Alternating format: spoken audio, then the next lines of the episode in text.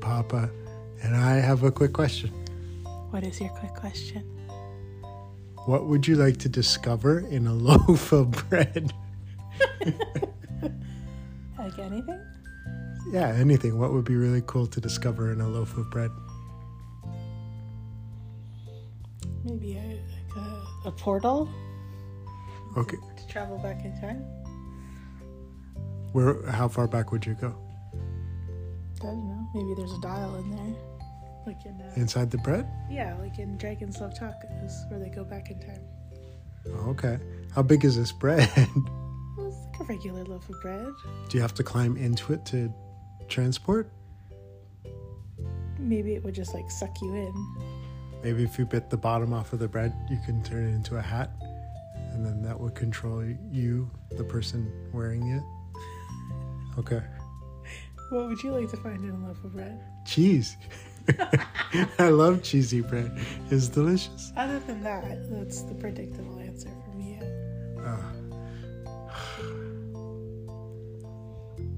Maybe another loaf of bread.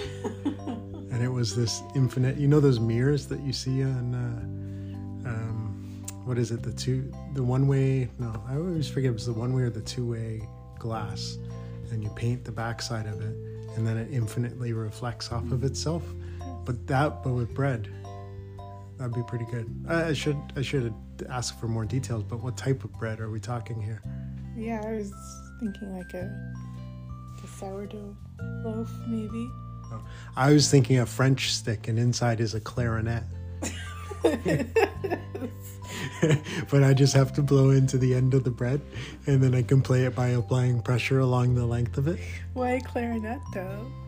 Is that not a straight into? Well, a flute would be fine as well. Like this. Yeah, but I have to hold it sideways. At least, like, look at me holding a French stick forward.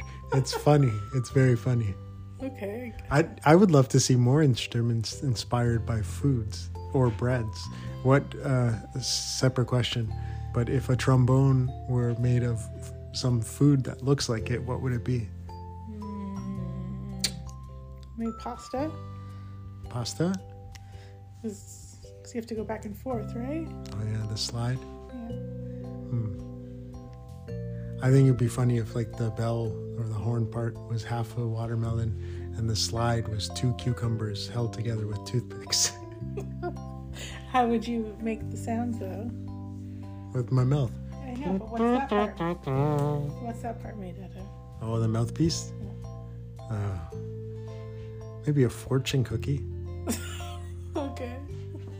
Alright. All right. Hey, Mama. I'm Papa, and I didn't forget to do the podcast tonight. Thanks, Rich. That was my quick question. Thank you. See you. Bye bye.